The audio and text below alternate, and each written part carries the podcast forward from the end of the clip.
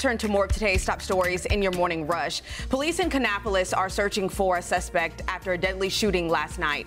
Officers responded to the area of Fairview Street and South Cannon Boulevard around 7:30, and they say one person died at the scene. Anyone with information is asked to call Kannapolis Police or the Cabarrus Area Crime Stoppers. Gaston County is short about a third of its 911 telecommunications staff.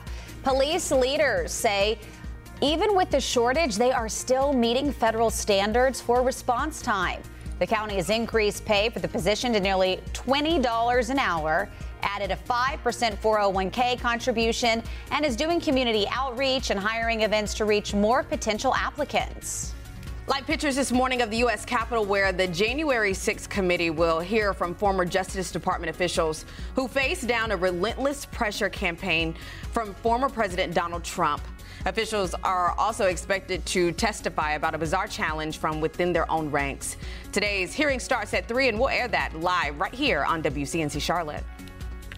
Good morning. I'm Tradisha Woodard. This week marks the first week of summer, and health officials are encouraging everyone to be safe, especially kids who are the most vulnerable in the heat.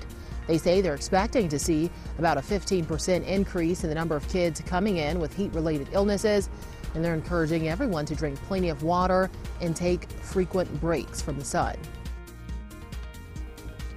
Mecklenburg County's Board of County Commissioners has adopted a $2.2 billion operating budget for the next fiscal year.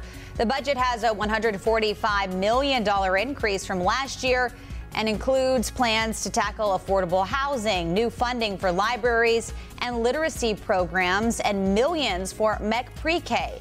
The new budget goes into effect next Friday.